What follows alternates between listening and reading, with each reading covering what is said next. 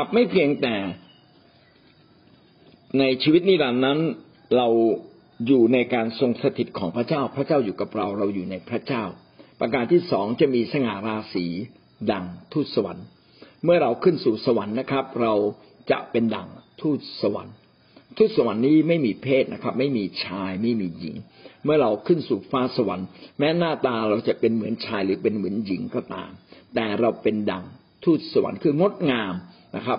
มีเรือนร่างแบบกายวิญญาณ งดงามมีอาภรณ์เป็นดังเกียรติยศชื่อเสียงที่เราได้กระทำในแผ่นดินโลกนะครับ พระคัมภีร์จึงบอกว่าบางคนเนี่ยเสื้อขาดนะครับนะไม่มีกระดุมนะเสื้อขาดขาดกางเกงขาดขาดโอ้คงไขหน้า พอสมควรนะครับ แม้จะเป็นทุตสวรรค์แต่เป็นทุตสวรรค์ที่ดูเหมือนไม่มีสง่าราศีอะไรเลย คนของพระเจ้าเมื่อ เราขึ้นไปในฟ้าสวรรค์เราจะไม่อยู่ในร่างกายแบบกายภาพอีกต่อไปนะครับ แต่เราจะเป็นเหมือนทุตสวรรค์นะครับ มีความงดงาม ลูกาบทที่ยี่สิบสามสิบสี่ถึงข้อสามสิบหกพระเยซูตรัสแก่เขาว่าคนยุคนี้มีการสมรสกันและยกให้เป็นสามีภรรยากัน แต่เขาเหล่านั้นที่สมควรจะรู้ถึงยุคหน้ารู้ถึงการฟื้นขึ้น มาจากความตายไม่มีการสมรสกัน หรือยกให้เป็นสามีภรรยากัน เพราะว่าเขาจะตายอีกไม่ได้ เพราะเขาเป็นเหมือนทุตสวรรค์เป็นบุตรของพระเจ้าด้วยว่าลูกแห่งความฟื้นขึ้นมาจากความตายเอาละเราอธิบายภาพประกอบก่อนนะครับภาพภาพประกอบบอกว่า คนในพระเยซูพูดเองนะครับ บอกว่าคนในโลกนี้ชายกับหญิง ก็แต่งงานกันเพื่อจะไม่อยู่โดดเดี่ยวนะครับ การมีครอบครัว ก็เป็นสิ่งที่ดี เพราะว่าอยู่เป็นคู่ก็หนุนน้ำใจกันและกัน ในโลกนี้มีการสมรสกันนะครับ เป็นทั้งสามยกให้เป็นสามีภรรยานะครับ ก็คือชายกับหญิงนะครับนะแต่เขาเหล่านั้นสมควรจะรู้แต่เขาเหล่านั้นที่สมควรจะรู้ถึงยุคหน้านะบางคนไม่สมควรนะครับ บางคนก็สมควรที่จะไปถึงยุคที่จะมีการพิพากษา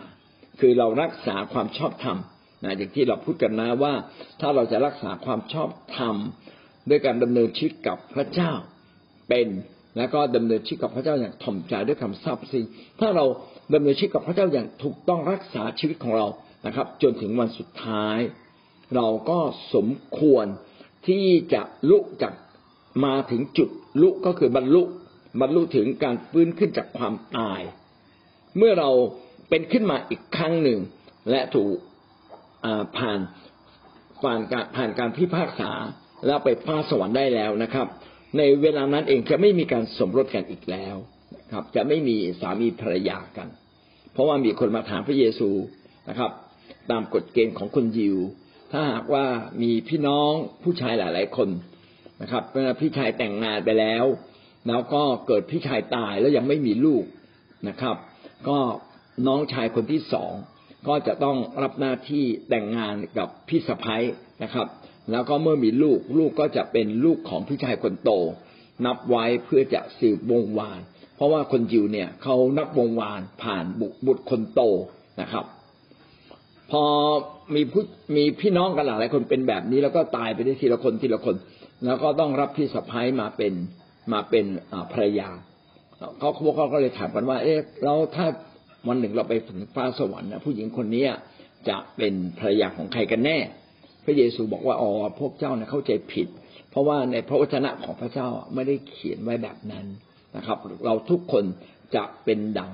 ทูตสวรรค์ไม่มีคำว่าสามีภรรยากันอีกต่อไป แล้วนะครับ ถ้าไม่มีคำว่าสามีภรรยาก็ไม่มีคำว่าพ่อแม่หรือลูกอีกต่อไป เราต่างคนต่างเป็นทูตสวรรค์ของพระเจ้านะครับ แล้วก็ข้อสาสิบกอธิบายทูตสวรรค์เป็นอย่างไรบ้างนะครับ เขาจะตายอีกไม่ได้นะครับ ในเมื่อเราเป็นทูตสวรรค์ก็คือนิรันดร์การละมีชีวิตนิรันดร์การไม่ตายอีกแล้วนะครับ ประเด็นต่อมาเขาเป็นเหมือนทูตสวรรค์ ก็คือเขาก็จะเป็นเหมือนทูตสวรรค์ทุกวันนี้ ทุกวันนี้เนี่ย บางคนอาจจะพบทูตสวรรค์ในความเป็นในความเป็นมนุษย์เราอาจจะพบทูตสวรรค์มาช่วยเรา นะครับทูตสวรรค์ก็คือผู้ที่พระเจ้าสร้างไว้นะครับมีแต่วิญญาณจิตไม่มีร่างกายไม่มีร่างกายแบบกายภาพนะแล้วก็เป็นผู้รับใช้ของพระเจ้าพระเจ้าใช้ไปทำอะไร ก็ก็ต้องไป มีหัวหน้าทูตสวรรค์ด้วยนะครับ ก็คือมิคาเอลซึ่งเป็นดังแม่ทัพ แล้วก็กาเบียนซึ่งเป็นดังผู้สื่อสารนะครับทูตสวรรค์เหล่านี้เนี่ยงดงามแล้วก็ไม่มีวันตาย ดังนั้นเมื่อวันหนึ่งเราฟื้นขึ้นจากความตายแล้วแล้วได้ขึ้นสู่สวรรค์ พี่น้องเราก็จะมีสภาพเหมือนกับทุตสวรรค์นะครับ เป็นบุตรของพระเจ้า เราจะได้ชื่อว่านะครับ เป็นผู้ที่พระเจ้าทรงรักเป็นพิเศษ เป็นบุตรของพระเจ้าเนื่อว่าเป็นลูกแห่งการฟื้นขึ้นจากความตาย เราทั้งหลายก็ได้รับผลจากการฟื้นขึ้นจากความตายมาเป็นมาเป็นทุตสวรรค์นะครับ ดังนั้นในสวรรค์จึงมีแต่ทูตสวรรค์นะครับ มีวิญญาณจิตของมนุษย์ ซึ่งมีร่างกายนะเป็นฝ่ายกายฝ่ายวิญญาณ แล้วเป็นทูตสวรรค์ที่ร้องรำทำเพลง มีความสุขมีความอิ่มใจอยู่ต่อ หน้าพระพักของพระเจ้าเป็นส่วนหนึ่งของพระเจ้าและพระเจ้าเป็นส่วนยิ่งใหญ่ของเรานะครับ และเป็นพระเจ้าของเราหนึ่งโครินธ์บทที่สิบห้าข้อสี่สิบ ได้เขียนไว้ดังนี้ ร่างกายสำหรับสวรรค์ก็มีร่างกายสำหรับโลกก็มี แต่ว่าศักดิ์ศรีของร่างกายสำหรับสวรรค์ก็อย่างหนึ่ง ศักดิ์ศรีของร่างกายสำหรับโลกก็อย่างหนึ่ง พระคัมภีร์ในหนึ่งโครินซึ่งผ่านมาทางอาจารย์เปาโล ก็บอกว่าในฟ้าสวรรค์เรามีร่างกายนะครับ แต่เป็นร่างกายที่แตกต่างจากร่างกายในโลกนี้นะครับ ร่างกายในโลกนี้ก็ ดูเหมือนสวยงามตอนหนุ่มตอนสาวตอนเด็ก ถูกไหมครับพออายุมากก็เหี่ยวย่น แต่ร่างกายในฟ้าสวรรค์นั้นอีกแบบหนึ่ง ก็คือเป็นกายวิญญาณนะครับ ไม่ใช่กายฝ่ายกายภาพ จึงไม่ต้องมีการหกล้มนะไม่ต้องมีการไปหาหมอพันผ้าพันผ้านะครับ หรือพันขาหรือไปผ่าตัดไม่ต้องมีโรงพยาบาลไม่มีในฟ้าสวรรค์อีกแล้วนะครับ เพราะว่าเราเป็นกายวิญญาณที่ดำรงอยู่นิรันดร์การและสมบูรณ์อยู่ตลอดเวลา นั่นคืออเมื่อเราเป็นทูตสวรรค์เราก็มีกายแบบทูตสวรรค์นะครับศักดิ์ศรีของร่างกายสำหรับสวรรค์ก็อย่างหนึ่ง ศักดิ์ศรีร่างกายสำหรับโลกนี้ก็อย่างหนึ่ง ศักดิ์ศรีสำหรับร่างกายถ้าท่านแต่งตัวงดงามหรือมีเรือนร่างงดงาม ท่านก็ดูมีศักดิ์ศรีมีความสง่างาม แต่บนสวรรค์นั้นก็เป็นอีกแบบหนึ่งเพียงแต่ไม่ได้อธิบายว่าเป็นแบบไหน ก็พยายามจินตนาการนะครับ ว่าอาจจะมีมงกุฎอยู่บนศีรษะ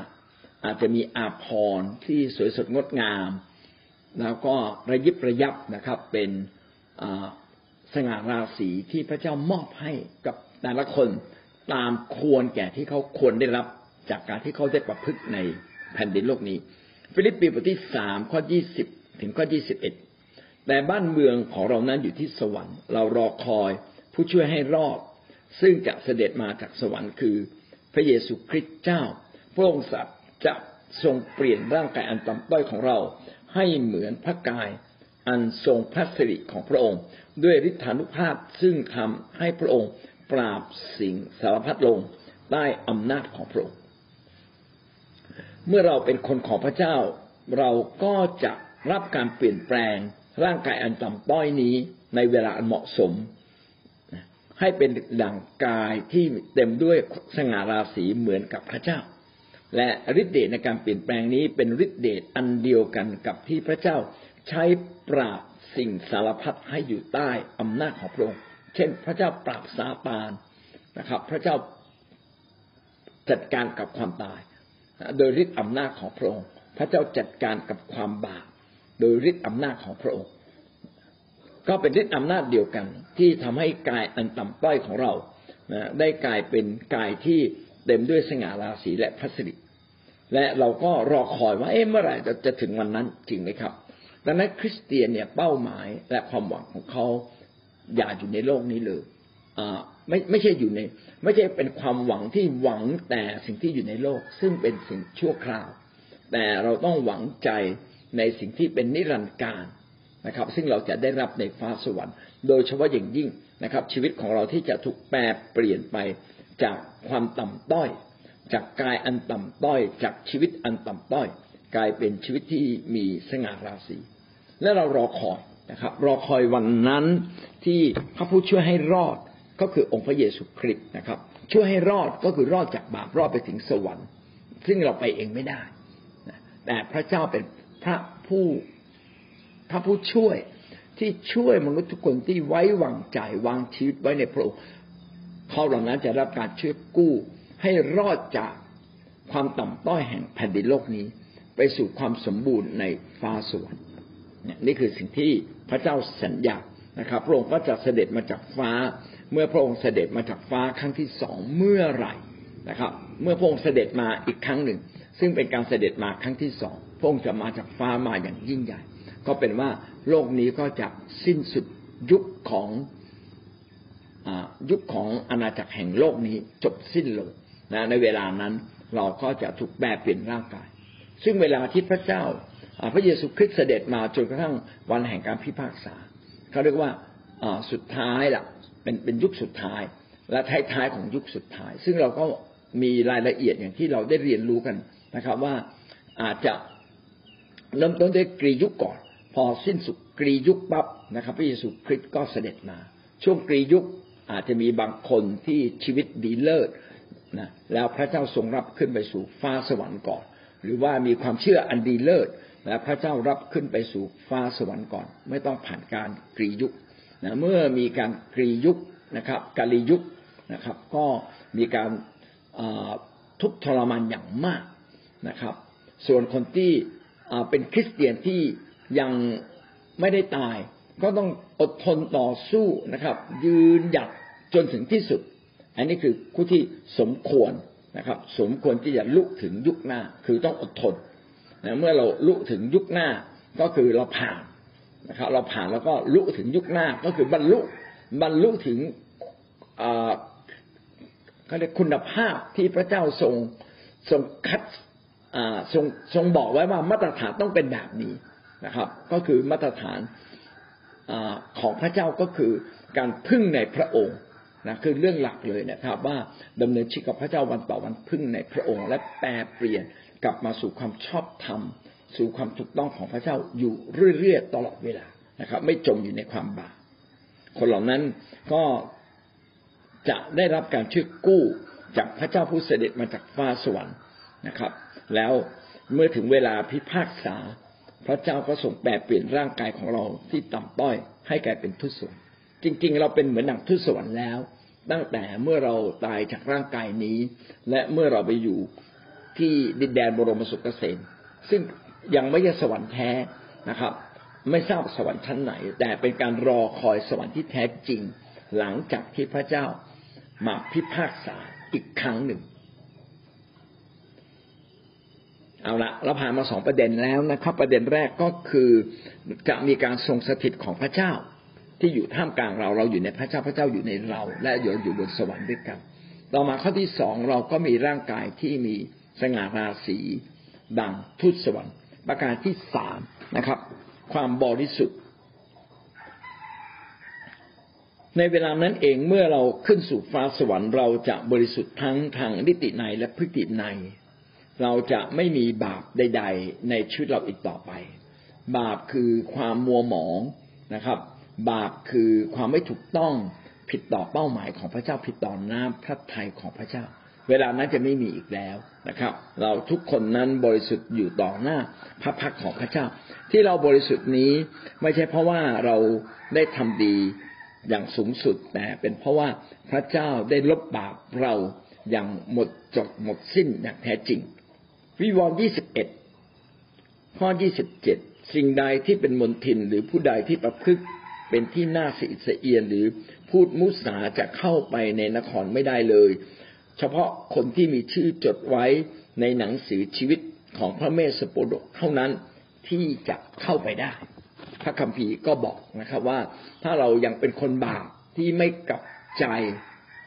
และเป็นคนบาปที่ไม่มีพระเจ้าสถิตอยู่ด้วย พี่น้องเราก็เป็นคนบาปนะครับ ถ้าพระเจ้าไม่ได้สถิตอยู่กับเรา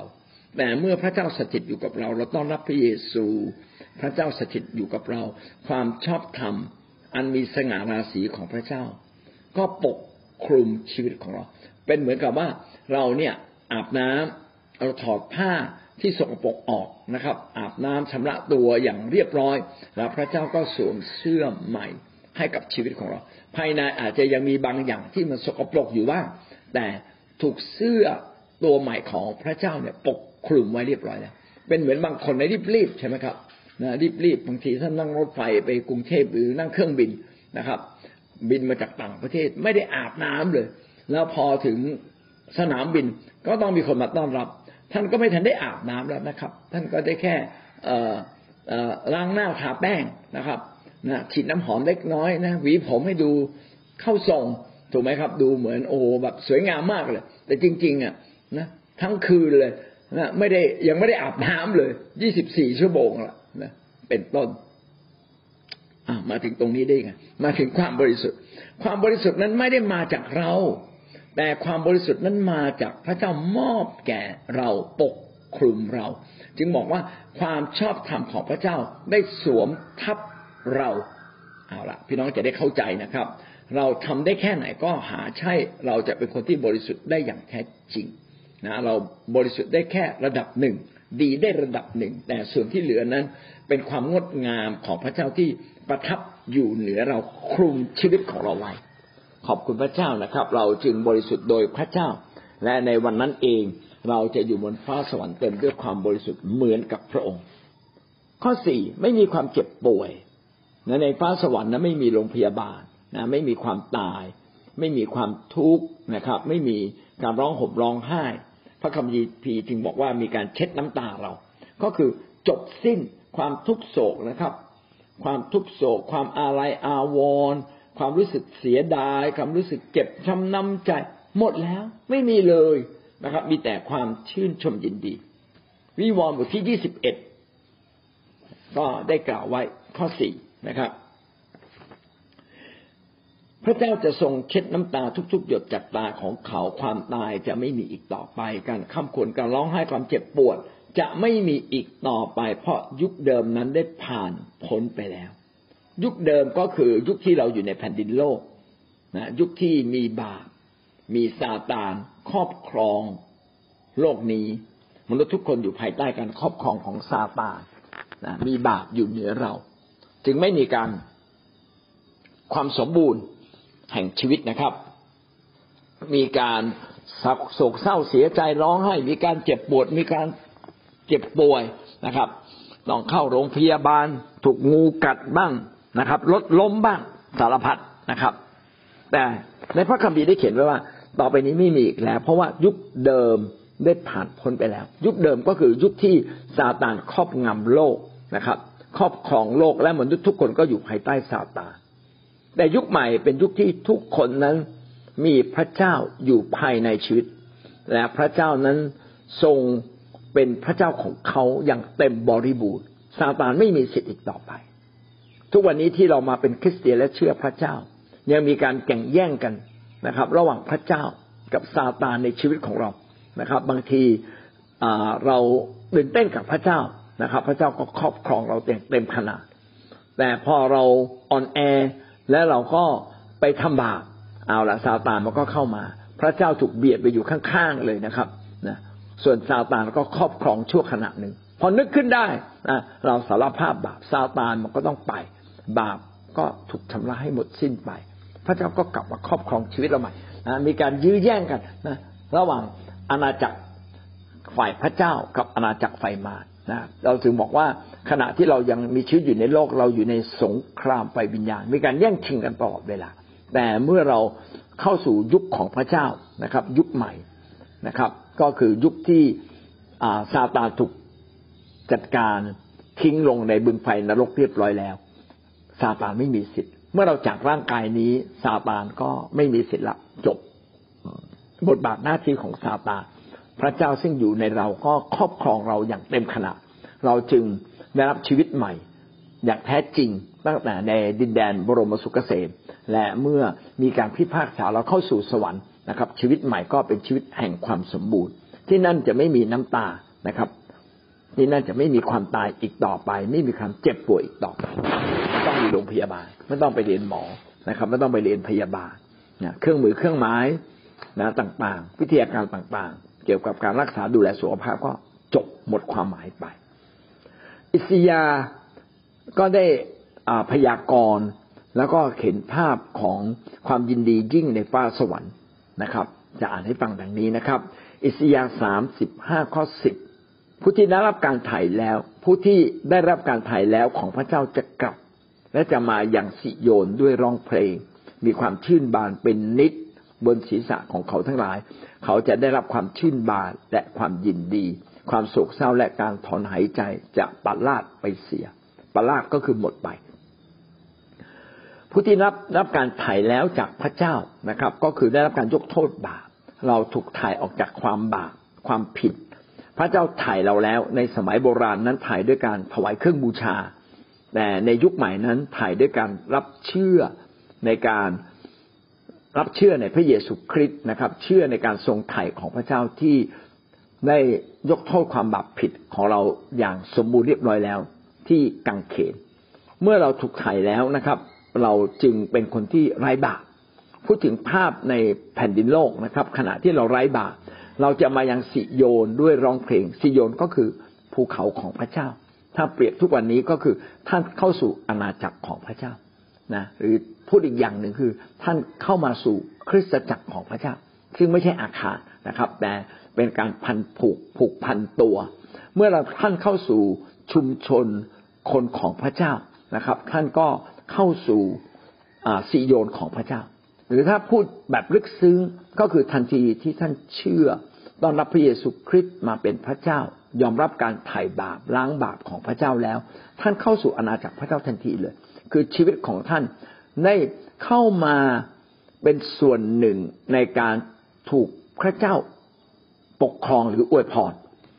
ขณะที่ท่านมีพระเจ้าทันทีปึ้งปั๊บท่านเป็นคนของพระเจ้าที่ได้รับการอวยพรเหมือนกับท่านถูกจดทะเบียนไว้บนแอปพลิเคชันของพระเจ้าเลยว่าท่านเป็นสมาชิกของฟ้าสวรรค์เรียบร้อยแล้ว ดังนั้น ถ้าทางภาพปล่อยวิญญาณน่ะเราอยู่ในอาณาจักรของพระเจ้าทั้งทั้งที่เรายังอยู่ในโลกนะครับ แล้วขณะที่เราอยู่ในโลก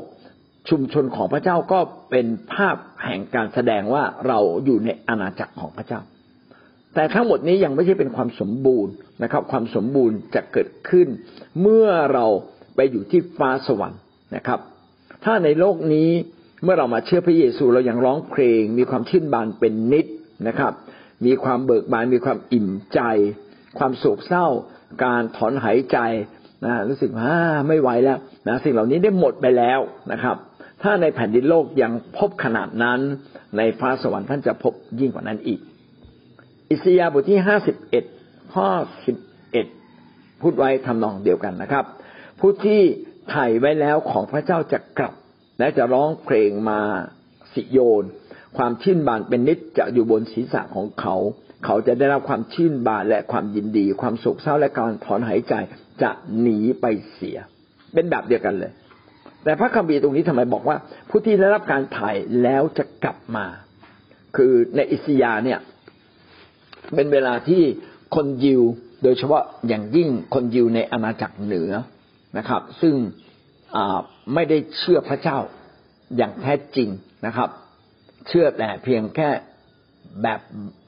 บางอย่างนะครับ แต่ว่าลึกๆไม่ได้เชื่อ เช่น ปั้นรูปวัวทองคำมาแทนพระเจ้า เขาอยู่ในภาวะที่กำลังจะบ้านแตกสลายขาดเขาถูกกวาดไปเป็นเฉลย จริงๆอะการถูกกวาดเป็นไปเป็นเฉลยเนี่ยเกิดขึ้นหลายรอบแล้วนะครับ แต่พระคัมภีร์ในอิสยาห์นี้ก็บอกว่าเขาเหล่านั้นจะกลับมา จะกลับมาสู่สิโยนของพระเจ้า คือวันหนึ่งเขาจะกลับมาอย่างพระนิเวศของพระเจ้า พี่น้องประเด็นนี้มันอยู่ที่เราต้องตัดสินใจนะครับ ขณะที่เรามีสิทธิในการตัดสินใจ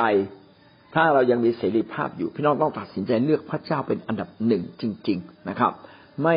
ไม่ห่างไกลจากพระเจ้านะครับ อย่าทิ้งการรับใช้อย่าทิ้งวันสบาโตเลยนะครับ อย่าอย่าทิ้งวันเวลาที่เราจะใกล้ชิดกับพระเจ้า อย่าทิ้งเวลาแห่งการอธิษฐาน อย่าทิ้งเวลาในการที่จะเข้ามาสัมพันธ์กับพระเจ้า อย่าทิ้งการทำดี ถ้าเราทิ้ง พี่น้องครับวันเราก็จะห่างไกลพระเจ้าไป แต่แม้เราห่างไกลพระเจ้าเราไม่สามารถกลับมาในเวลานี้ก็คาดหวังว่าวันหนึ่งเราจะกลับมา พระคัมภีร์จึงบอกว่าให้เรากลับมานะครับ ผู้ที่รับการไถ่แล้วจงกลับมาเถิดนะครับคนที่เป็นคริสเตียนที่รู้จักพระเจ้าแล้ว วันนี้จงลุกขึ้นมาฟื้นชีวิตตัวเองขึ้นมา กลับมาหาพระเจ้าใหม่ เพื่ออะไรครับ เพื่อเราจะรับการอวยพรจากพระเจ้าอย่างแท้จริง เพื่อความยินดีอย่างยิ่งจะอยู่ในชีวิตของเรา ทั้งหมดสี่ประการนะครับสี่ประการในชีวิตนิรันดร์เราจะได้รับอะไรบ้าง เราจะได้สถิตอยู่กับพระเจ้า พระเจ้าสถิตอยู่กับเรา เราอยู่กับพระเจ้านะครับ เราจะมีสง่าราศีเป็นดั่งทุตสวรรค์จะมีความบริสุทธิ์ครอบครองชีวิตของเรา และในฟ้าสวรรค์จะไม่มีความตายไม่ไม่มีความเจ็บปวดไม่มีความทุกข์ยาก มีแต่ความชื่นชมยินดีตลอดไป ขอบคุณพระเจ้านะครับ เอาละวันนี้เราจบเพียงแค่นี้นะครับ เป็นคำถามที่ดีนะครับพี่จูนถามว่าคนที่เชื่อพระเจ้าอย่างฉับฉวยนะโดยที่เขาบอกว่าถ้าไม่ติดโควิด ก็จะมาโบสถ์สามครั้ง แล้วเขาก็มาสามครั้งจริง ๆ เป็นเหมือนกับการบนบานแล้วก็พยายามจะทำตามสิ่งที่ตัวเองบนบานไว้ถ้าเขาเชื่อพระเยซูปั๊บทันที เขาก็ได้เข้าสู่แผ่นดินของพระเจ้าทันทีนะครับ แต่การที่เขาไม่มาอีกเนี่ย ถามว่าเขายังอยู่ในแผ่นดินของพระเจ้าไหม ก็ต้องอยู่ที่ใจของเขา ซึ่งยากที่จะวินิจฉัยนะครับ ยากที่จะพิสูจน์ ถ้าใจของเขายังพันผูกยังเชื่อในพระเจ้าอยู่ แม้ไม่ได้บาโบสนะครับ เขาก็ยังสัมพันธ์กับพระเจ้าอยู่ตลอดเวลา จนกว่าเขาจะเลิกสัมพันธ์กับพระเจ้านะครับ ถ้าเขาเลิกสัมพันธ์กับพระเจ้า หรือปฏิเสธพระเจ้า เขาหลุดแบบสมบูรณ์เลย เหมือนกับว่าวันนี้เนี่ยเขาประกันชีวิต แล้วมันหมดอายุประกันแล้วนะแต่ประกันเนี่ยก็ยัง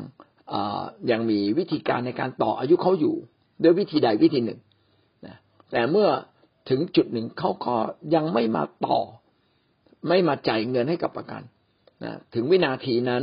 เวลานั้นมาถึงเขาก็หมดสิทธิ์ไปโดยปริยาย นะเกิดเกิดเป็นอะไรขึ้นมา บอกอ้าวผมเคยประกันบอกใช่ แต่นี่มันหลายปีแล้ว มันหมดอายุไปแล้ว ผมคิดว่าคงเป็นลักษณะแบบเดียวกัน ตามความเข้าใจของผมนะครับ ก็คือว่าเมื่อเราเชื่อพระเยซู เราเข้าสู่แผ่นดินสวรรค์ของพระเจ้าแล้วอ่าไม่ใช่ เราเข้าสู่อาณาจักรของพระเจ้าแล้ว เมื่อเราเข้าสู่อาณาจักรของพระเจ้า เรามีสิทธิ์ที่มีชื่อจดไว้ในอาณาจักรของพระเจ้า แต่เราไม่ได้รักษาไว้ เราไม่ได้ดำเนินชีวิตกับพระเจ้า นะครับ ซึ่งเราไม่มีใครทราบเลยว่า เขาไม่ได้ดำเนินชีวิตกับพระเจ้าคือตั้งแต่เมื่อไหร่และตอนไหน แต่บอกได้เลยว่า ถ้าเขาไม่ได้ดำเนินชีวิตมีพระเจ้าอยู่ในตัวเขา และพระเจ้าจะดึงเขาไปสวรรค์ได้อย่างไรนะครับ เขาหมดสิทธิ์ตั้งแต่เขาปฏิเสธ การสัมพันธ์กับพระเจ้านะครับ เขาปัดมือออกจากพระเจ้าเองนะครับ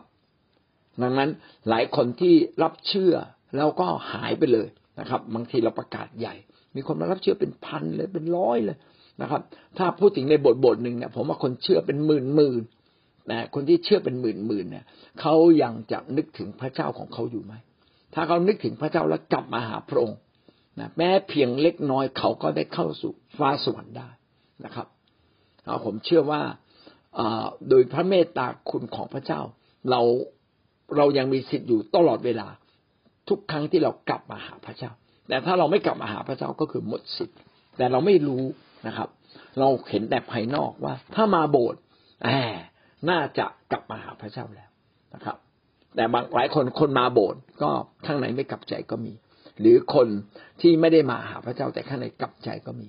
แต่ถ้ากลับใจจริงเราไม่มา ก็แสดงว่าลึกๆข้างในไม่ได้กลับใจอย่างแท้จริงนะครับ ก็ทั้งหมดนี้ก็เป็นสิ่งที่เราพยายามเข้าใจสภาพปล่อยวิญญาณนะครับ การรับเชื่อใหม่ก็เป็นการย้ำเตือนว่าเขาว่ามีพระเจ้าอยู่ในชีวิตให้เขามั่นใจ เราทำอะไรก็ได้ให้เขาเกิดความมั่นใจ เพื่อเขาจะได้มั่นใจในการเดินกับพระเจ้า แท้จริงแล้วพี่น้องจะพบว่าคนมาเชื่อพระเยซูต้องมีชีวิตภายในที่พบพระเจ้า ทุกวันนี้หลายคนมาเชื่อพระเยซูเชื่อแต่ภายนอก ลึกๆภายในไม่ได้สัมพันธ์กับพระเจ้าจริง ๆ เขาจึงมานับถือพระเจ้าเป็นเหมือนกับรูปเคารพอีกชนิดหนึ่งเท่านั้นเองนะครับ เหมือนกับพิธีกรรม แต่เขาไม่ได้สัมพันธ์กับพระเจ้าภายในลึกๆ ก็เป็นสิ่งที่สำคัญมากว่าเมื่อคนคนหนึ่งมาเชื่อพระเจ้า ต้องให้เขาเนี่ยอธิษฐานกับพระเจ้าเป็นพบพระเจ้าภายในชีวิตของเขาเองเป็น ให้เขาร้องเพลงพระเจ้าจนเขาสามารถสัมผัสพระเจ้าลึกๆภายในเป็น แล้วเขาจะรู้เลยว่ามีพระเจ้าเที่ยงแท้นะครับ ถ้าเราไม่พาเข้ามาถึงจุดนี้ แม้เขาจะมาโบสถ์มาแคร์วันหนึ่งเขาก็เชื่อพระเจ้าแบบธรรมบัญญัตินะเหมือนคนยิวเชื่อพระเจ้า เชื่อแบบธรรมบัญญัตินะครับ ก็หวังว่าเขาจะมีชีวิตภายในที่มาพบกับพระเจ้า แล้วก็ดำเนินชีวิตกับพระเจ้าเป็นนะครับ ทำนองเดียวกันคนที่เชื่อพระเจ้าแล้ว แต่ไม่ได้ดำเนินชีวิตภายในกับพระเจ้านี่พวกนี้ก็เป็นพวกที่น่าสงสารไม่น้อยกว่าคนเหล่านั้น อาจจะยิ่งกว่านั้นอีก คือมีของดีแล้วแต่ดำเนินชีวิตกับพระเจ้าไม่เป็น ไม่ใช่ดำเนินชีวิตกับพระเจ้าเพียงแค่รูปแบบนะครับ แต่ต้องมีชีวิตภายในกับพระเจ้าสัมพันธ์กับพระเจ้า พบกับพระเจ้าเป็น ผมว่าคิดว่าประเด็นนี้เป็นประเด็นสำคัญนะครับ ไม่ใช่ ไม่ใช่ดูที่การรับใช้ ไม่ใช่ดูที่การมาโบสถ์นะครับ การมารับใช้การมาโบสถ์ก็เป็นส่วนหนึ่ง แต่ลึกที่สุดคือตัวเขาเอง ต้องพบกับพระเจ้าและยอมจำนน ยอมให้พระเจ้ามาเป็นใหญ่ ยอมรับการไถ่บาปของพระเจ้านะครับเขาคิดว่ามันเป็นภาพฝ่ายวิญญาณด้วยนะครับ บางคนเนี่ยเชื่อแล้วมาโบสถ์แบบแม้จริงไม่จัง เหมือนกับไม่เชื่อ แล้วเราจะรู้ได้ยังไงว่า จริง ๆเขาเชื่อหรือไม่เชื่อ อย่างที่ผมอธิบายว่า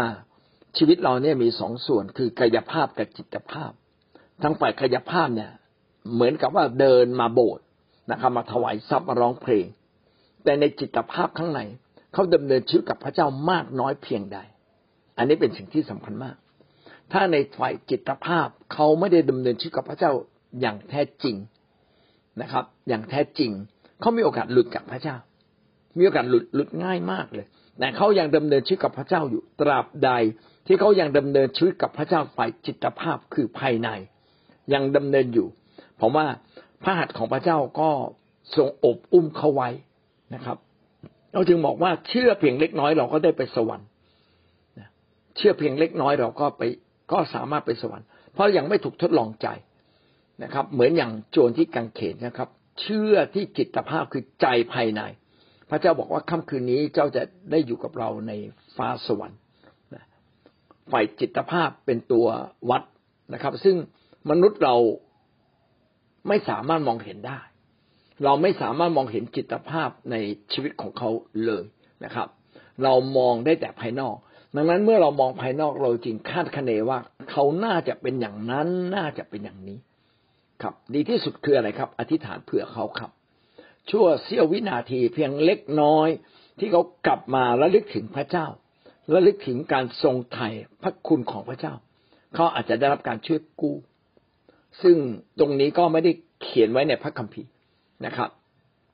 แต่พอดีวันนั้นผมอ่านถึงเรื่องของอาซาอูลนะครับซาอูลว่าซาอูลเนี่ยขนาดทำ ผิดต่อดาวิดมากมายเลย แล้วก็พยายามเข่นฆ่าตามล่าดาวิดแล้วเมื่อไปสงครามดาซาอูลก็สิ้นชีวิตพร้อมกับลูก แล้วพระคัมภีร์ก็เขียนไว้ว่าค่ำคืนนี้นะครับซาอูลเนี่ยจะได้ไปอยู่กับซามูเอลแล้วที่อยู่ซามูเอลเนี่ยก็คือซามูเอลเป็นผู้รับใช้พระเจ้าอยู่บนสวรรค์ เพราะฉะนั้นการที่ ซาอูลเนี่ยได้ไปอยู่กับซามูเอล ซึ่งเวลานั้นน่าจะเรียกว่าอ้อมอกอับราฮัม สวรรค์ในยุคนั้นน่าจะเรียกว่าอ้อมอกอับราฮัม ถ้าซามูเอลอยู่ในอ้อมอกอับราฮัม แล้วโยซาอูลได้ไปด้วยนะครับ ขณะที่ซาอูลก็ทำผิดเยอะแยะ เออผมก็แปลกใจอยู่เหมือนกันนะว่าเอ๊ะทำไมซาอูลจึงสามารถไปถึงฟ้าสวรรค์ได้ทั้งที่ว่าทำผิด ผมก็เชื่อว่าอย่างน้อยที่สุดซาอูล แม้จะผิดหลายอย่างนะครับ แล้วก็สุดท้ายก็ยังไปให้คนทรงมาไปหาคนทรงอีก แต่ว่าซาอูลมีใจที่ยังมั่นคงยังอ่าเรียกว่าไงมีใจที่ที่เชื่อในพระเจ้าและมีพระเจ้าอยู่ในจิตใจของเขา อันนี้หรือไม่หรือไม่นะ ผมไม่ฟันธงนะครับพี่น้องเดี๋ยวพี่น้องแอบไปทำบาป หรือไม่ที่ว่าพระเจ้าอนุญาตให้เขาไปสวรรค์ได้ ดังนั้นเรื่องของความรอดเนี่ยจึงเป็นเรื่องของพระคุณนะครับ เราจะรอดโดยพระคุณ แต่ก็มีมีกฎเกณฑ์นะครับ ก็คือท่านต้องยอมรับการไถ่ของพระเจ้า เท่านั้นและต้องมีชีวิตกับพระเจ้ามีชีวิตภายในกับพระเจ้ายังยึดพระเจ้าอยู่ ถ้าไม่ยึดพระเจ้า ท่านจะไปสวรรค์ไม่ได้ และถ้าสมมุติว่าเราไม่ได้ดำดำเนินชีวิตกับพระเจ้าอย่างเต็มที่ ถึงวินาทีนั้นเราจะยึดพระเจ้าไหม ถ้าเราไม่ได้ยึดพระเจ้า เราอาจจะกลายเป็นคนปลาย